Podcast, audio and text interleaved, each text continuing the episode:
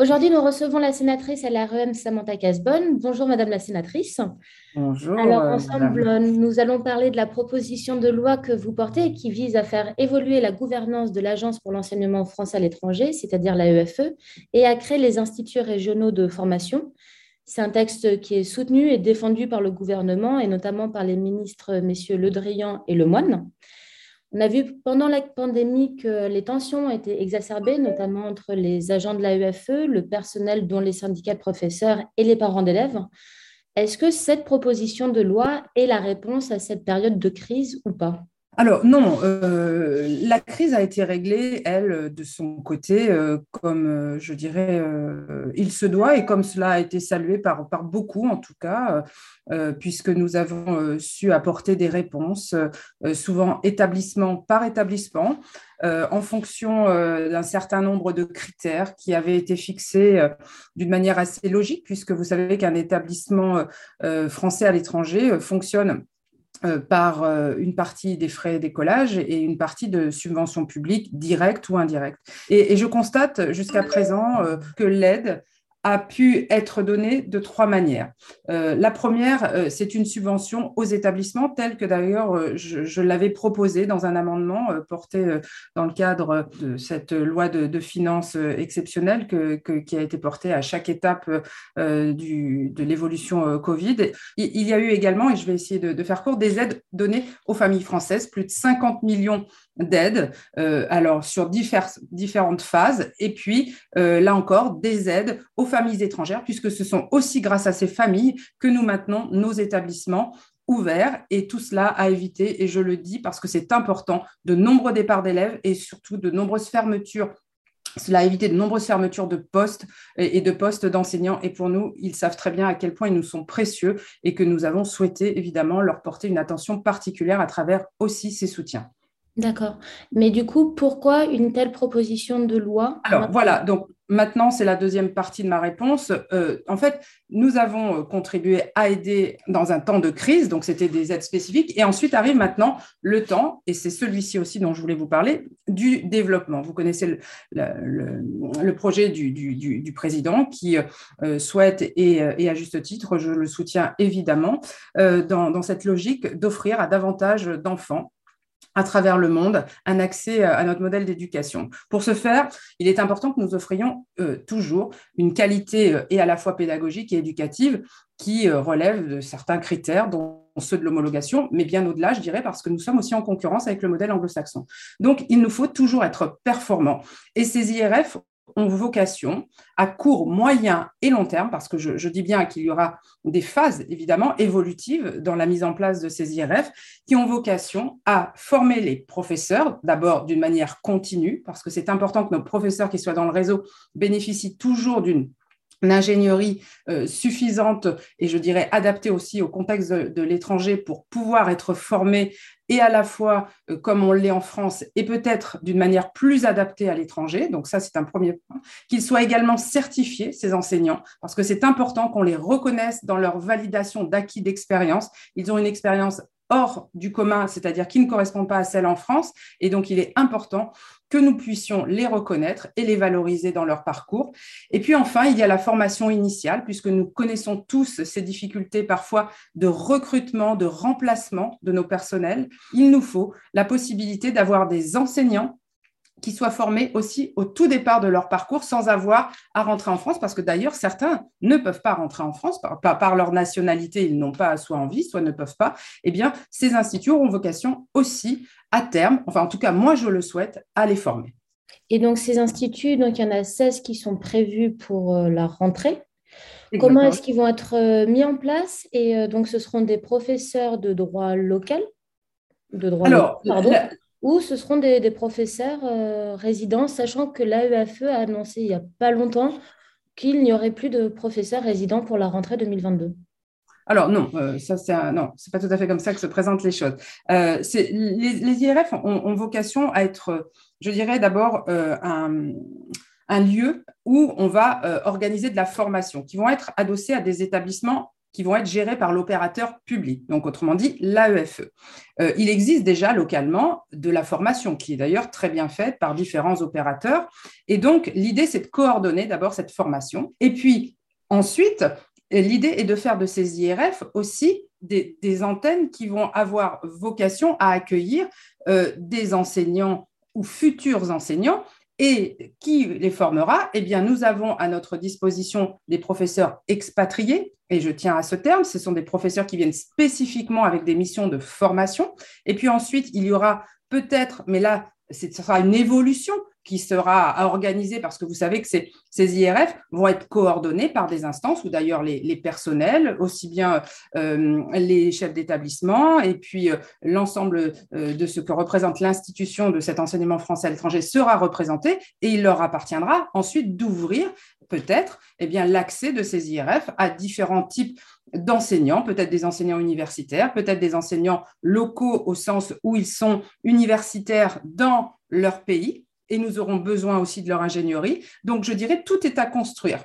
Mais nous avons désormais un outil. Et c'était ça l'important et l'essentiel. Mais maintenant, il revient à chacun de se l'approprier et de le faire évoluer en fonction des besoins qualitatifs, et je le reviens, qualitatifs de ce réseau. D'accord. Et euh, pour revenir euh, aussi toujours sur la loi, vous proposez également, en plus des IRF, d'augmenter la représentativité des parents d'élèves qui financent à hauteur de 60% les établissements hors de France. C'est une décision qui fait grincer des dents les syndicats de professeurs qui se sentent assez lésés par rapport à cette décision, car eux, leur nombre de sièges ne va pas augmenter alors qu'ils disent avoir porté le réseau à bout de bras pendant deux ans et donc euh, aimeraient être plus entendus. Qu'est-ce que vous répondez? Alors, très simplement, je, leur répondrai et de manière très, très apaisée, sans esprit du tout de polémique, mais, mais je, crois que nous avons simplement rétabli euh, même pas un équilibre, puisque l'avantage numérique leur est toujours favorable. Il y a cinq, sièges, il demeurera cinq sièges, donc ils ont largement l'avantage. Avant, il y avait un déséquilibre flagrant, vous, vous en conviendrez certainement vous-même. Deux sièges pour les parents d'élèves, euh, qui sont euh, partout dans le monde, cinq sièges pour les syndicats qui représentent souvent des, personnels alors détachés euh, mais surtout des personnels résidents euh, qui correspondent à peu près à, à 5 000 résidents sur les 30 000 euh, enseignants qui représentent l'enseignement français à l'étranger. Donc le déséquilibre était important, c'est-à-dire qu'il y a cinq représentations syndicales pour à peu près 5000 personnels. Et en face, il y avait deux représentants de fédérations de parents d'élèves. Vous en conviendrez, euh, rééquilibrer à quatre pour l'ensemble des parents d'élèves me semble être assez juste et pas du tout disproportionné. Il n'y a pas d'attaque, il n'y a rien contre les syndicats. Au contraire, l'idée, c'est plutôt d'échanger en bonne intelligence, mais il fallait quand même rééquilibrer à minima.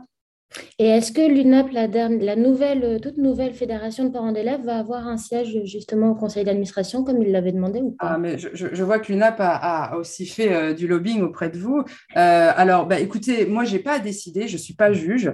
Moi, je dis juste, et ça, je le dis, et je l'ai déjà dit à l'UNAP, euh, moi, je pense que chacun a sa place pour soutenir les, parents d'élèves, mais lorsqu'on les soutient, il faut être représentatif. Pour moi, être représentatif, c'est représenter le réseau. Moi, je vous assure que je le traverse, ce monde entier, et je vois que les parents d'élèves n'ont pas les mêmes préoccupations, qu'on soit en Amérique du Nord ou en Asie. Et, ceux, en Espagne, et ceux en Espagne représentent le réseau espagnol. Maintenant, si cette, cette fédération se développe à l'international, il n'y a aucune raison qu'elle n'ait pas la possibilité euh, de siéger. Je dis juste qu'à ce stade, ce n'est pas le cas. Elle représente le réseau espagnol et je crois quelques établissements au Maroc. Mais c'est pas ça un réseau. C'est pas ça faire réseau à mes yeux. Et euh, autre sujet de tension avec les syndicats et la gauche, en particulier Europe Écologie Les Verts, la prise en compte des promoteurs privés dans la modification de l'article 3 du texte de loi. Il s'inscrit euh, aussi dans le second axe du COM 2021 de l'AEFE qui vise à, je cite, faciliter l'arrivée de nouveaux établissements partenaires dans le réseau. Mais quand on compare le coût annuel entre les établissements en gestion directe et les établissements privés, on peut observer une nette différence. Ma question est donc, ne pensez-vous pas que ces modifications de loi vont réserver l'éducation française aux plus fortunés d'entre nous?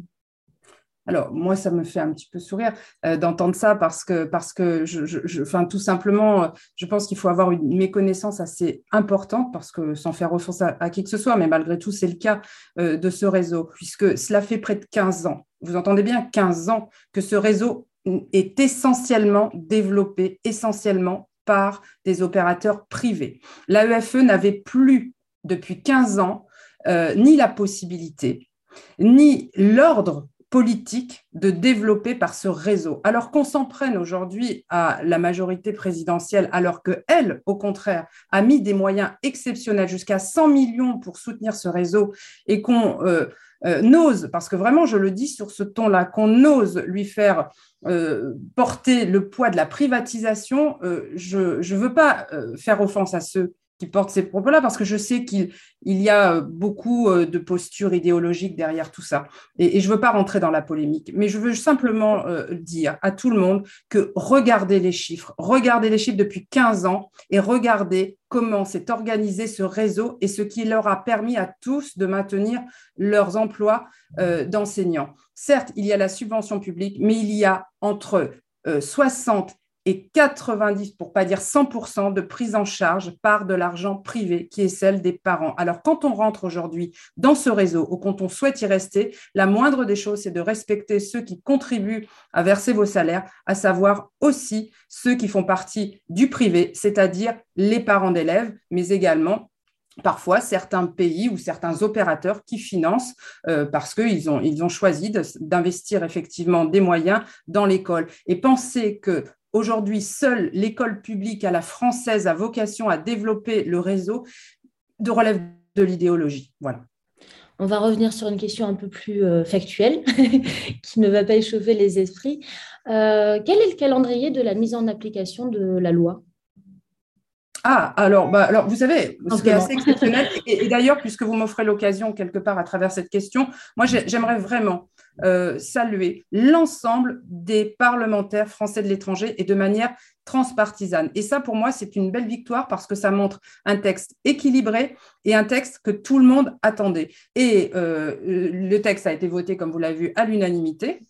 Et maintenant, quant à sa promulgation, il vient juste de terminer, euh, il y a deux jours, son chemin législatif. Maintenant, il prend euh, la direction eh bien, euh, de, de l'Élysée pour être promulgué. Et à travers la signature du président, ça devrait prendre, je pense, entre 10 et 15 jours avant qu'il soit inscrit ensuite, par la suite, au journal officiel. Très bien. Et juste pour terminer, sans nous révéler de secret, le programme présidentiel, excusez-moi, pour les expatriés, va-t-il prévoir un volet sur l'éducation? Alors, j'ai envie de vous dire, oui, alors non seulement il en prévoira un, mais, euh, euh, en tout cas, moi, je, le souhaite et je le nourris, croyez bien, euh, et je le défends avec force pour qu'il soit non seulement très ambitieux, mais surtout qu'il réponde à l'ensemble des enfants français à l'étranger, mais pas que. Je pense qu'aujourd'hui, nous ne devons plus nous contenter de simplement développer ce réseau par euh, le réseau homologué. C'est essentiel, c'est important, ce sera toujours mon combat. Je rappelle un chiffre, un tiers des enfants français ont accès au réseau homologué, celui dont vous me parliez dans cette petite interview, et deux tiers des enfants n'ont pas accès. Et moi, mon sujet aujourd'hui, c'est d'équilibrer encore une fois, les offres. Donc, dans le programme présidentiel, eh bien, je veillerai, puisque je suis chargée, comme euh, vous le savez, de cette campagne aussi, et, avec Jean-Baptiste Lemoine, que je salue aussi euh, vraiment sincèrement pour son engagement euh, aux côtés, évidemment, des Français de l'étranger, eh nous veillerons à ce que ce texte reprenne des propositions, évidemment, sur l'éducation. C'est, pardon, pas ce texte, mais là, pour le coup, ce programme. En tout cas, merci beaucoup, euh, Madame la sénatrice, hein, de nous avoir rejoints aujourd'hui pour les Français.presse. Très bonne journée.